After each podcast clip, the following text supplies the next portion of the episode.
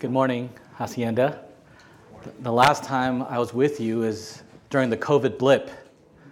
That was like in 2021 when everything was abnormal. And we're back to normal. And uh, praise God that He's provided a pastor for you. Praise God that there are growing children in our midst. And it's a joy to be with you again. Um, I appreciate that your pastor gives deliberate time to prayer. And I would like to pray and ask the Lord's help as we spend time in His Word this morning as well. Let's pray. Our gracious God and Father in heaven, we thank you that we could come to your throne of grace with boldness because our Lord Jesus Christ has entered into the Holy of Holies to secure a place for us. We pray your great name would be glorified and honored as we gather and listen to your word. We pray your greatness, your power, your beauty, your mercy would be put on display through the preaching of your word. We also pray your kingdom would come in our lives and the world. Pray you would help us kill the desires of the flesh, and that we would live in joyful obedience under your rule. We pray for the flourishing and growing of this church, that would bear fruit, increasing the knowledge of you, being strengthened with all your power, for joyful endurance and thanks because you have given us your Son, who has delivered us from the domain of darkness, transferred us in the kingdom of your beloved Son, in whom we have the forgiveness of sins. We pray for Pastor Jason and his wife. Continue to bless their marriage and their children. May be a reflection of Christ's love for his bride. Bless Pastor Jason's ministry here. Help him to keep a close watch on his life and doctrine so that he would ensure salvation for himself and his hearers. And Lord, we thank you for giving us everything we need, both our physical bread and our spiritual bread, the Lord Jesus Christ, in whom we have forgiveness. Remove from us all malice and envy and hatred as we forgive others, so that we could receive your word with all humility and meekness. We pray you would equip us and strengthen us by your word in this gathering today, so that we may fight against the spiritual forces of evil that seek to rule and subdue us. For yours is the kingdom and the power and the glory forever. Amen. If you have a Bible, please open to Romans chapter 8. Romans chapter 8, uh, 26 and 27 will be our text this morning. And if a preacher wants to make a congregation feel guilty, he can preach on the topic of evangelism, on giving, or on prayer. And today I'm going to preach on the topic of prayer. And my goal is not to make you feel guilty, but to encourage you in your prayer lives, to turn a duty into delight as I was preparing for this message, I uh, reread Tim Keller's book on prayer, and the opening lines of his book, Prayer, says, I did not begin to learn how to pray until the second half of my adult life. And three things deep in his prayer life that he said in his book he said 9 11, uh, diagnosis of his wife, a sickness that his wife had, and his diagnosis of thyroid cancer. So he learned how to pray through suffering and through the Psalms. Martyn Lloyd-Jones, one of the greatest preachers of the 20th century, confessed he never wrote a book on prayer because he felt inadequate in his prayer life. So, if these two great men of God struggle with prayer, I'm sure you struggle with prayer as well. Uh, I confess that I struggle with prayer and I need to discipline myself to pray. You see, the bread and butter of the Christian life is the Word of God and prayer. That's the most basic essentials to helping you grow as a Christian. Prayer is so basic to the Christian life, just as exha- exhaling should be normal to physical life. Uh, I know I'm in my middle age now because now I have to go to Kaiser more times than I would want. I, I, had to get tested for sleep apnea. That's just a fancy way of saying you have a snoring problem. But as, as I am getting tested for this, I'm, I'm watching the video, and, and they say that uh, you, you need to breathe properly and receive proper oxygen uh, if, if you're going to be a healthy individual. Receive, receive oxygen and ex- exhale so that your heart rate can be at a normal rate. Well, if there's something off with your, your Bible reading, or if there's something off with your prayer life, that could lead to some spiritual heart disease. Because, like I said, prayer and the ministry of the word is the bread and butter of the Christian life. So I believe that you probably desire to pray uh, better than you normally do. And God desires that you pray better than you are doing right now. The Westminster Catechism defines prayer as an offering up of our desires unto God for the things agreeable to his will in the name of Christ with confession of our sins and thankful acknowledgement of his mercies. Tim Keller defined prayer as simply connecting Jesus to your absolute helplessness, your sense of fragility and dependence. When we feel completely helpless, we should be more secure in the knowledge of that God is with us and is listening to, to our prayer. But the common thread in, in these definitions are adoration of God, humility before God, in confession, dependence upon God, and thankfulness to God. And beloved, God knows that you need help in prayer. And I want to encourage you that God sends a helper in the Holy Spirit. One commentator said that the verses we are looking at are one of the most important passages on prayer in the New Testament. And I want to ask the question how does God help us in our prayers and, and why do we need help? How does God help us and why do we need help? God helps us through the helper, through the Holy Spirit. And we need help because number one, we are weak. Number two, we are ignorant. And number three, we need help in obedience to God's will. Three reasons why we need help because of our weakness, because of our ignorance, and our need to grow in obedience. Romans 8 is in the context of assurance and eternal security and suffering. Romans 8 has been called the, the greatest chapter of the Bible. Some argue it's the greatest letter of the Bible. And in Romans 8, uh, Paul has just described that we are no longer condemned. The, the Spirit of life has set us free in Christ Jesus from the law of sin and death. Uh, we who are born again are now led by the Spirit of God, who, who walk not according to the flesh, but according to the Spirit. We, we are heirs of Christ because we mortify or we kill sin by the Spirit. We commune with God as Father and Jesus as our elder brother. And in Romans 8 there, Paul begins a discussion about suffering. And he says that the creation is longing, the creation is groaning to be liberated from suffering.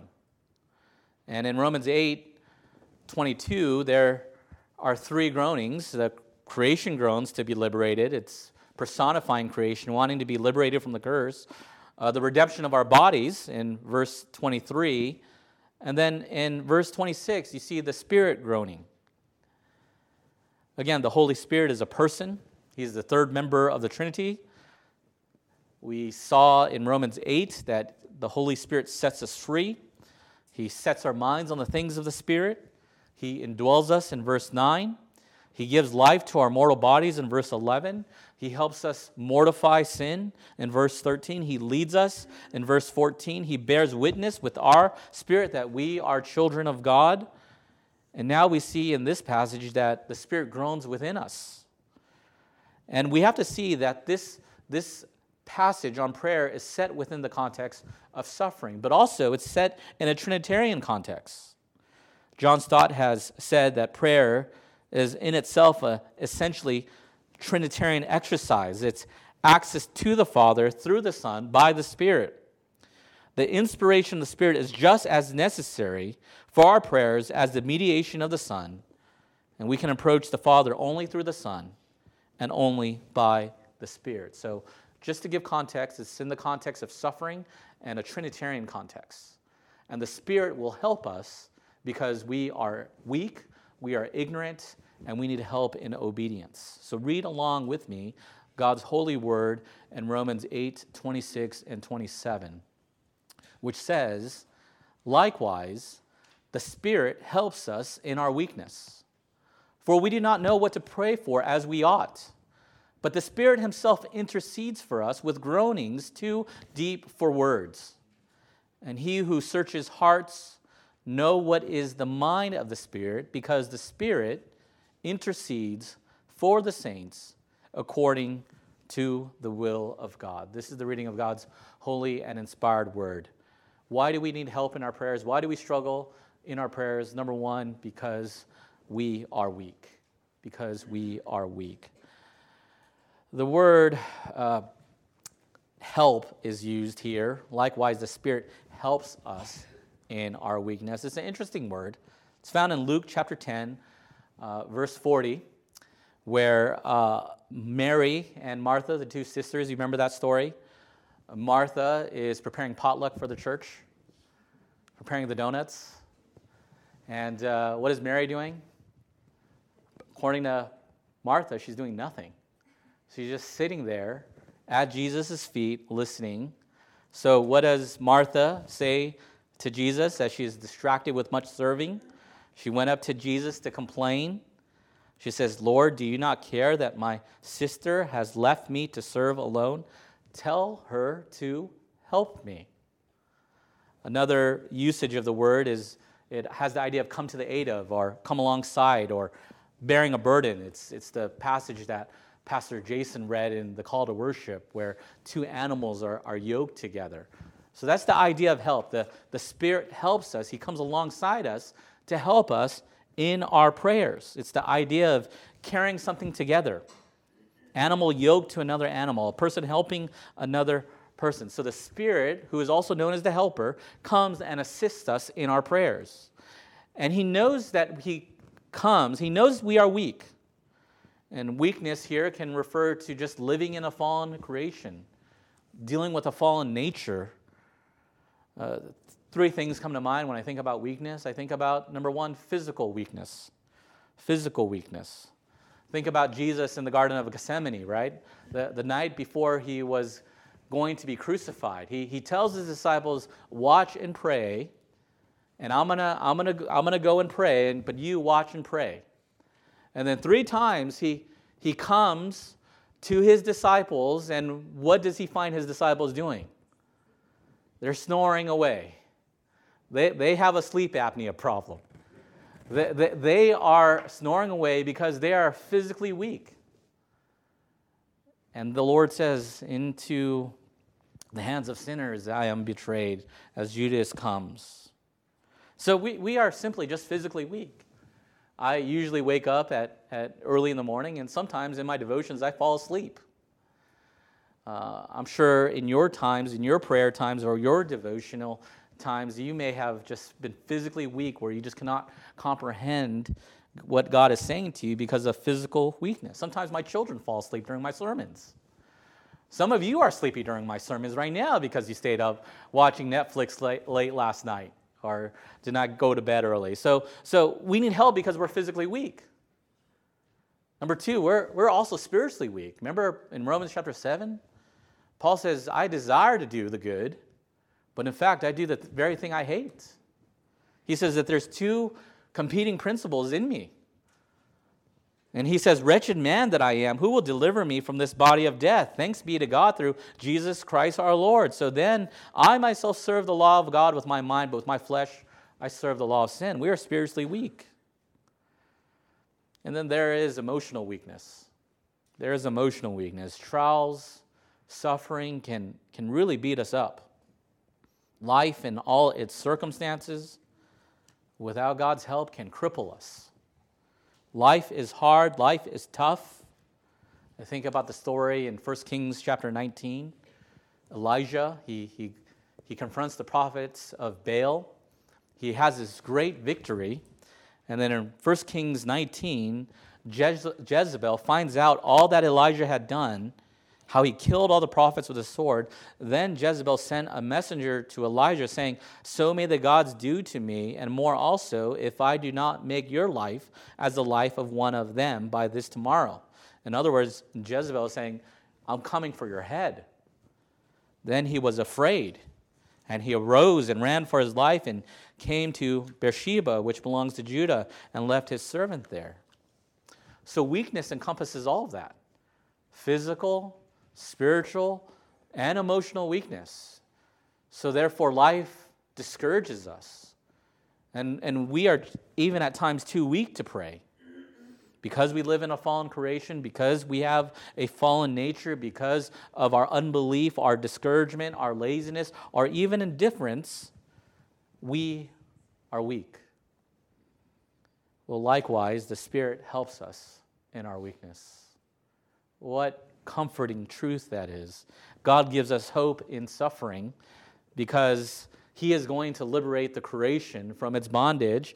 And likewise, He has given us the Spirit to help us, to sustain the soul, to help us in time of trial.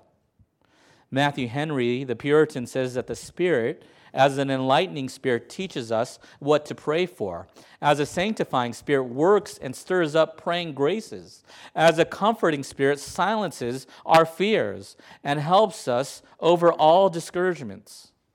The Holy Spirit is the spring of all desires toward God, which are often more than words can utter. The Spirit who searches the hearts and can perceive the mind and the will of the Spirit, the renewed mind and advocates, advocates his cause. The Spirit makes intercession to God, and the enemy prevails not. You have a helper when you are weak, Christian. You have this glorious helper called the Holy Spirit. It's interesting that uh, some of the older atheists, like Karl Marx and Nietzsche, uh, said that Christianity is for the weak. In some sense, it is true. Marx said that Christianity is the opium or the drug of the masses. Nietzsche said that Christianity keeps men weak. What was Marx's solution? A revolution. What was Nietzsche's solution?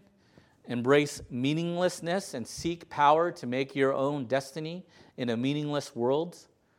These philosophies would eventually inspire Hitler to slaughter the Jews and the establishment of communism in some of the most the world's most oppressive societies. What is the Bible solution?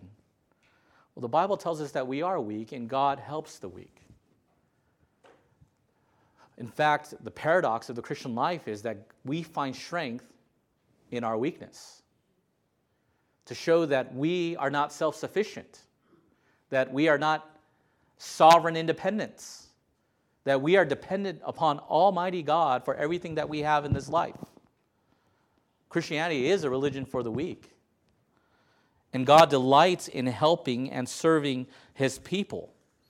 Or Isaiah 57 15, for thus says the Lord, who is high and lifted up, who inhabits eternity, whose name is holy. I dwell in the high and holy place, and also with him who is contrite and lowly spirit, to revive the spirit of the lowly and to revive the heart of the contrite. Or Psalm 50 5, verse 22 Cast your burden upon the Lord, and he will sustain you. He will never permit the righteous to be moved. We can call upon God in the day of trouble, and God delights to deliver us so that we can magnify him. God loves to magnify his name, and one of the ways he does that is helping us in our weakness. The Lord says, Let me carry your burden. I am gentle and lowly in heart and the Holy Spirit carries the burdens of our heart to a gracious Savior and a loving Father. God knows that you are weak, and God loves to glorify Himself in our weakness. The reformer John Calvin, in his Geneva Catechism, knew that people were weak in their prayers, so what he suggested to individuals and families, to congregations, is to schedule time for prayer. Schedule time for prayer. He knew because of human weakness, we have to be disciplined and structure our times in prayer. And again, this is some good advice here, but um, Calvin suggested we pray five times a day. Uh, number one, when we rise in the morning. Uh, number two, before we study or do our daily work. Uh, number three, when we sit down to eat food. And number four, when by the blessing of God we have taken it. And number five, when we when we go to bed at night because he knows that we're physically weak. Uh, I thought that was great advice to, to start your day with prayer, to end your day with prayer, uh, and have some midday prayers. And, and that's how Calvin helped disciple his people in their weakness in regards to prayer. The Spirit also, beloved, uses the body of Christ to help us carry each other's burdens. Um, Pastor Jason Rivette has a nine marks tattoo, and I'm sure he would say, the directory, pray through the what? Pray through the directory. Pray through the directory. Cycle your prayers for God's people as you help the weaker brother through your prayers. God will strengthen brothers and sisters in your prayers. See, the devil wants you to believe that you don't need help, that you can do it yourself. Uh, the devil wants to make you think that you're self sufficient. You see, to become a Christian, the, the, the, beginning steps is to admit that you need help. To admit that I'm a sinner and I can't save myself. I, I need the help of another. I need the help of the advocate, the Lord Jesus Christ, who has come to save me from my sins. So faith essentially is really receiving the help of Christ, who is willing and gracious to save those who are helpless. Amen to that, right? Gracious Redeemer, but this gracious Redeemer sends us his Spirit. Second of all, we not only need help because we're physically weak, but we need help because we are ignorant. Likewise, the Spirit helps us in our weakness, for we do not know what to pray for as we ought. We do not know what to pray for as we ought. I have five kids, and uh, some, some of my kids, um, they have more better theological prayers than others, but uh, one of my kids in particular, is the only thing they pray is, Lord, thank you for this day, amen. And that's all they pray, because they don't know what to pray for. Well, the Spirit also knows that we do not know what to pray for because we don't have an omniscient mind. I was helped by John Owen. Uh, John Owen was a Puritan, and uh, he did a master class on prayer and the Holy Spirit. Uh, so I commend you his works if you want to grow in your prayer life.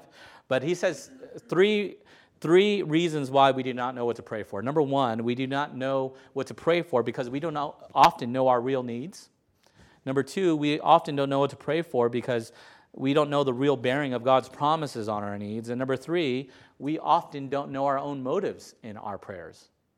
So we don't know what to pray for because we don't know our own needs. We don't know the bearing of God's promise on those needs. And, and, and thirdly, because we often don't know our own motives. Psalm 51, verse 6 says, Behold, you delight in truth in the inward being, and you teach me wisdom in the secret hearts. Think about the Apostle Paul. Um, the Apostle Paul in 2 Corinthians was given a thorn, some type of affliction. We don't know whether that was a spiritual affliction or, or, or, or physical affliction. And, and he prays, God, remove this thorn from me. After describing his visions of heaven. And what does God say to him? Says, No, my grace is sufficient for you. Even the great apostle Paul did not know what to pray for. Or Paul in Philippians, he's in jail. He, he says, If I'm to live in the flesh, that means fruitful labor for me. Yet which shall I? I cannot tell. Should, I'm hard pressed be, between the two. My, my desire is to depart and be with Christ, which is far better, but to remain in the flesh is more necessary on your account. Convinced of this, I know that I will remain and com- continue with all of you for your progress and joy in the faith. So, so should Paul pray that he deli- be delivered from prison? Or should Paul pray that he have boldness to proclaim the gospel in prison? Or should we pray for deliverance in suffering? Or should we pray for strength in suffering? Or do, do we, do, like Paul, do we, do we pray for boldness to pro- proclaim Christ in difficult circumstances? Or do we pray to get out? Or, I was, uh, again, there's nothing new under the sun, but in Calvin's Geneva, during the time of plague, Calvin told all his ministers, You must stay with the sick and visit the sick. And they didn't have COVID vaccines back then. So if they would go, that would mean the end of their lives to visit some of these sick people. Um, so what the pastors did there was cast lots, and those who were were uh, had the lot, they would go visit the sick. But but that's a str- tough one. Do, do I pray to be delivered from sickness, or do I pray to have strength and courage to relieve and pray for the sick? That's a tough one. Or what about a missionary? Should they should they pray to be strong in persecution, or should they pray to leave the field? How many times as a pastor I've prayed that God will relieve the suffering of my own people in my flock, and God apparently said no. God healed that person, but he didn't. Save that person, and he didn't. What in the world is God doing? Jesus himself experienced the common temptations we experience. And even the Lord Jesus Christ, he says, My, my soul is troubled. What shall I say? Father, save me from this hour. But for this purpose I have come to this hour. Father, glorify your name. Or, not my will, but your will be done, O Lord. And that's why there's this really interesting phrase here in verse 26 where it says, The Spirit Himself intercedes for us with groanings too deep for words. The Spirit Himself intercedes for us with groanings too deep with words. You ever ask people on a Sunday, How are you doing? And then they go, I'm good. I'm good. Uh, so sometimes I, I just won't ask people that anymore. I'm just, how are you really doing? Because uh, if you say good, that means either your life is falling apart or you're actually really good. So I, I, can't, I can't tell the difference. So tell me how you're really doing. And sometimes people are just groaning because there's some hidden burden that you don't know about, some hidden trial that you don't know about that they experienced during the week. And, and, and they are groaning in their hearts. Groaning, groaning is a sign of burden bearing. I think about the story of Hannah. Remember Hannah in 1 Samuel? Um, she was longing for a child. The Lord did not give her a child. So in 1 Samuel 1, Hannah was deeply distressed, prayed to the Lord, and wept bitterly. She vowed a vow and said, O Lord of hosts, if you indeed look on the affliction of your servant and remember me, and not forget your servant, but will give to your servant a son, then I will give him to the Lord all the days of his life, and no razor shall touch his head. And as she continued praying before the Lord, Eli observed her mouth. Hannah was speaking in her heart, only her lips moved and her voice was not heard. Therefore, Eli took her to be a drunken woman. And Eli said to her, How long will you go on being drunk? Put away wine from you. But Hannah answered, No, my Lord, I am a woman of troubled in spirit. I have drunken neither wine nor strong drink, but I have been pouring out my soul before the Lord. Hannah was groaning. She was groaning for a child. The Lord Jesus Christ was moved in the spirit at the death of Lazarus, and, and Jesus wept. Jesus experienced the common temptations we experience. And this word groaning, it's, it's words cannot express some of the things that you guys are going through, some of the things that I'm going through. It's a word in the original language that means something unspoken, something wordless. Now, this is not speaking of tongues, uh, not a Pentecostal view of this because Paul is speaking of all Christians who are dealing with this. Uh, and tongues is not for all Christians. Uh, so I think he's speaking here of these longings that are so deep within the believer that only God knows. And God the Spirit knows.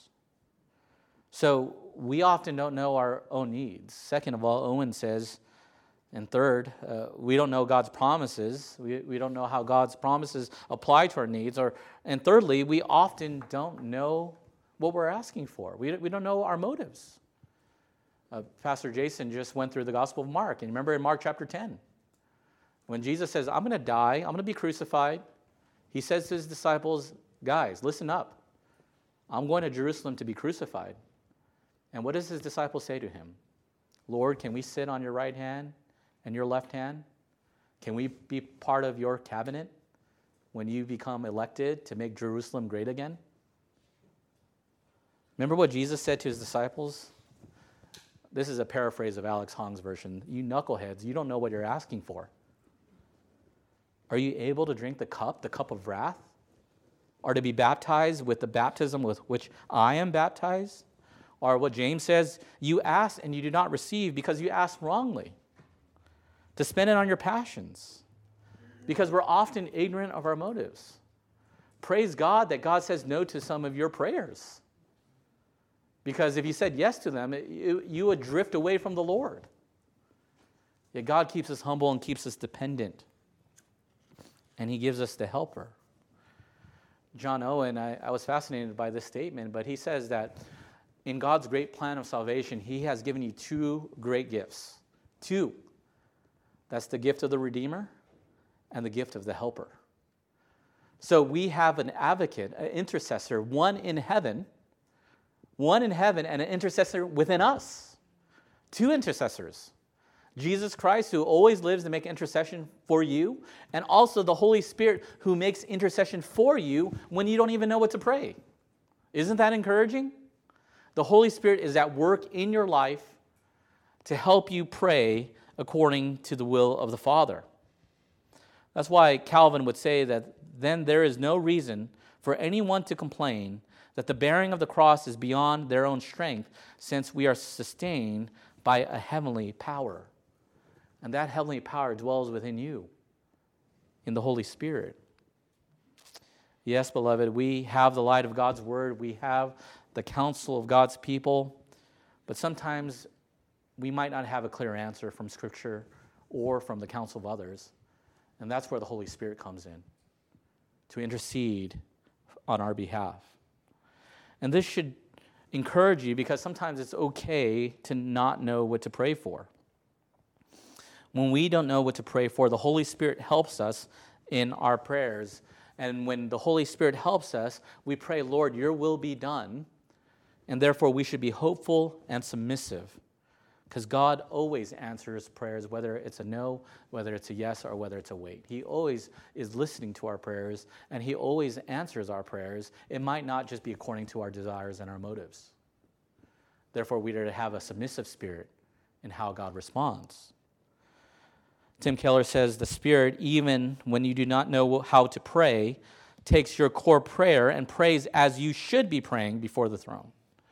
When you struggle in prayer, you can come before God with the confidence that He is going to give you what you would have asked for if you knew everything He knows. He does care and He loves you boundlessly. What an encouraging thought. Aren't you thankful that God knows that we are weak? That God knows we need help? That not only do we have an intercessor in heaven, but we have an intercessor within us. Christians can be thankful because the Lord does send help. He sends a helper to intercede on our behalf. Hacienda, when you don't know what to pray for, um, here are a couple tips. When you don't know what to pray for, beloved, pray the Bible. Pray the Bible. Paul is not speaking about tongues, but again, he's speaking in wordless expressions that the Spirit takes before God. And, and who inspired the Bible but the Spirit of God? When, when you don't know what to pray for, just pray the Bible. In your devotions, take a phrase that, that was helpful to you and turn that into prayer. When you don't know what to pray for, beloved, pray the Psalms. The Psalms is God's prayer book, God's praise book. And when you don't know what to pray for, pray the Lord's Prayer. Uh, I, I prayed that in my prayer. And in the Lord's Prayer, I, I find it so interesting that the reformers, all the reformers had the Lord's Prayer in their catechisms. Um, and they would expound that in the Lord's Prayer is everything we need to know how to pray. Jesus gives us a pattern, He gives us a model. Uh, three petitions relate to God and His glory and His kingdom, and then three petitions relate to our physical well being and our spiritual well being, and to have strength to fight against the evil one. The Lord's Prayer is a template, a model by which we have adoration, confession, thanksgiving, and petition. Um, I, I, appreciated Pastor Jason's prayer this uh, morning because there's adoration, there's confession, there's thanksgiving, and there's uh, petition. Your, your pastor should model to you how to pray. And that's why it's so important to gather on a Sunday morning so that you can, in one sense, be catechized by the Lord's Day service as you go through adoration, confession, thanksgiving, and supplication. That's why I appreciate this church because you guys pray. You guys pray. You devote time to prayer. You are deliberate about prayer. And our prayers should be biblical, should be coming directly from the words of Scripture itself. And friend, if you're not a Christian, before the Lord can intercede for you, before the Holy Spirit can intercede for you, the Holy Spirit must do his convicting work before he does his interceding work before, before you. In other words, the Holy Spirit must call attention your sin that is grievous against God. He must call attention and bring to mind all the ways you have offended God and deserve his damnation and judgment. And the Holy Spirit convicts you of sin so that he could bring us to Christ, the one who has died for our sin, the one who has paid the penalty of our sin, the one who is a substitute for our sin. And more than that, the one who has been raised from the grave, who now intercedes for you if you come to him in repentance and faith. And then the Holy Spirit will intercede for you. But before he can do his, convict, his interceding work, he must do his convicting work. And he must draw you to Christ and into the love of the triune God. And you can do that today if the Lord is speaking to you. The Holy Spirit helps us in our weakness, He helps us in our ignorance, and finally, He helps us in our obedience to God's will. He helps us in our obedience to God's will. Notice verse 27 and He, referring to God the Father, who searches hearts, knows what is the mind of the Spirit, because the Spirit intercedes for the saints according to the will of God. All that is saying is God knows your heart. God is omniscient. Psalm 44, verse 21. Would not God discover this? For he knows the secrets of the heart. Our 1 Samuel 16, 7, as we read in our scripture reading. For the Lord sees not as man sees. Man looks on outward appearances, but the Lord looks at the heart. God knows all things. Nothing is hidden from your Creator. You cannot lie to God. You cannot fool God. You can fool church members. You can fool your pastors, but you cannot hide from God. God the Father knows all things. And God the Father knows God the Spirit. Because notice in verse 27, it says, He who searches hearts knows what is the mind of the Spirit. Now, that's an interesting phrase um, another passage is in 1 Corinthians 2.11 where it says, For who knows a person's thoughts except the spirit of that person, which is in him?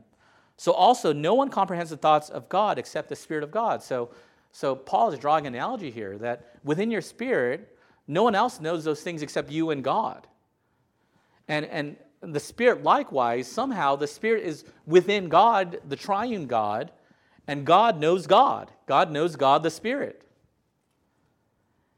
And God the Father knows God the Spirit, and God the Spirit knows the mind of God the Father. And, and somehow, in this mysterious act, the Spirit of God takes our desires and makes it acceptable to God according to the will of God. And God knows that a true Christian desires to please God by obeying His will, to submit to God in Scripture. See, John Owen says that the Spirit directs our prayers to the glory of God. The Spirit helps us ask at the advancement of holiness and conformity to God. Or, in his own words, the first work of the Spirit, as the Spirit of supplication of believers, is to give them an understanding of their real needs and of the supplies of grace, of mercy laid up in the promises of God. Without this, men never pray, and with it, in a sense, they are always praying. Or Dr. Martyn Lloyd-Jones says, if you don't know what to pray for, he says it is always safe to pray for a greater knowledge of God, a greater knowledge of His love, a greater knowledge of the Lord Jesus Christ, and a greater understanding of His love towards you. If you don't know what to pray, pray for the glory of God, pray for the advancement of His kingdom, and pray that God's love would be real to you in an experiential way. And the Holy Spirit is there to help you do that. See, the non Christian says, My will be done. But the Christian says, God's will be done, even when I don't understand it. so, Christian, pray and plead God's promises back to Him. Pray the Bible and obey the Bible. And how can you know God's will but to read and obey His revealed will? Wrestle with God in prayer. See, it's God's will that we gather, it's God's will that we give Him praise, it's God's will that the church be built, it's God's will that the church be holy, it's God's will that believers be baptized, it's God's will that we take communion, it's God's will. Take care of the revealed things, and God will take care of the secret things.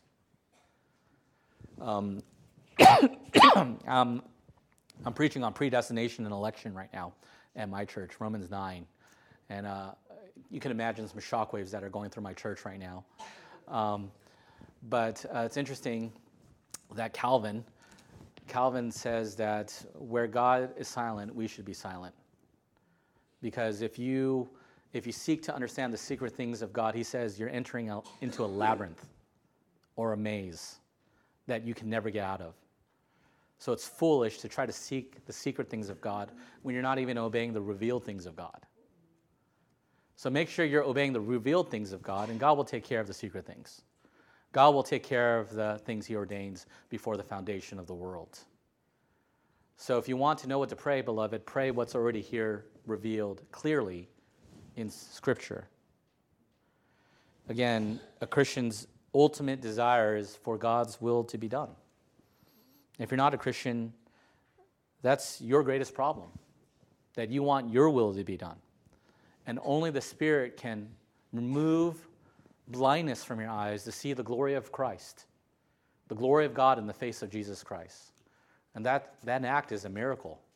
Only the Holy Spirit can produce in you the illuminating light. Or, as Calvin would say, men walk in the theater of the glory of God blindfolded. And only the Holy Spirit can help you, illumine you, and give you knowledge of our Lord Jesus Christ. And He does that through His Word. God takes His Word and by His illuminating Spirit illumines that in your hearts so that you can know what the things of God are and have the mind of Christ. So I hope this sermon encourages you, Christian. I struggle with prayer. I'm sure you struggle with prayer. And we all need help with prayer, but praise God. God the Father knows everything we need. He has given us God the Son and God the Holy Spirit to help us in our prayer. So remember, when you are discouraged with prayer, remember that God has sent help.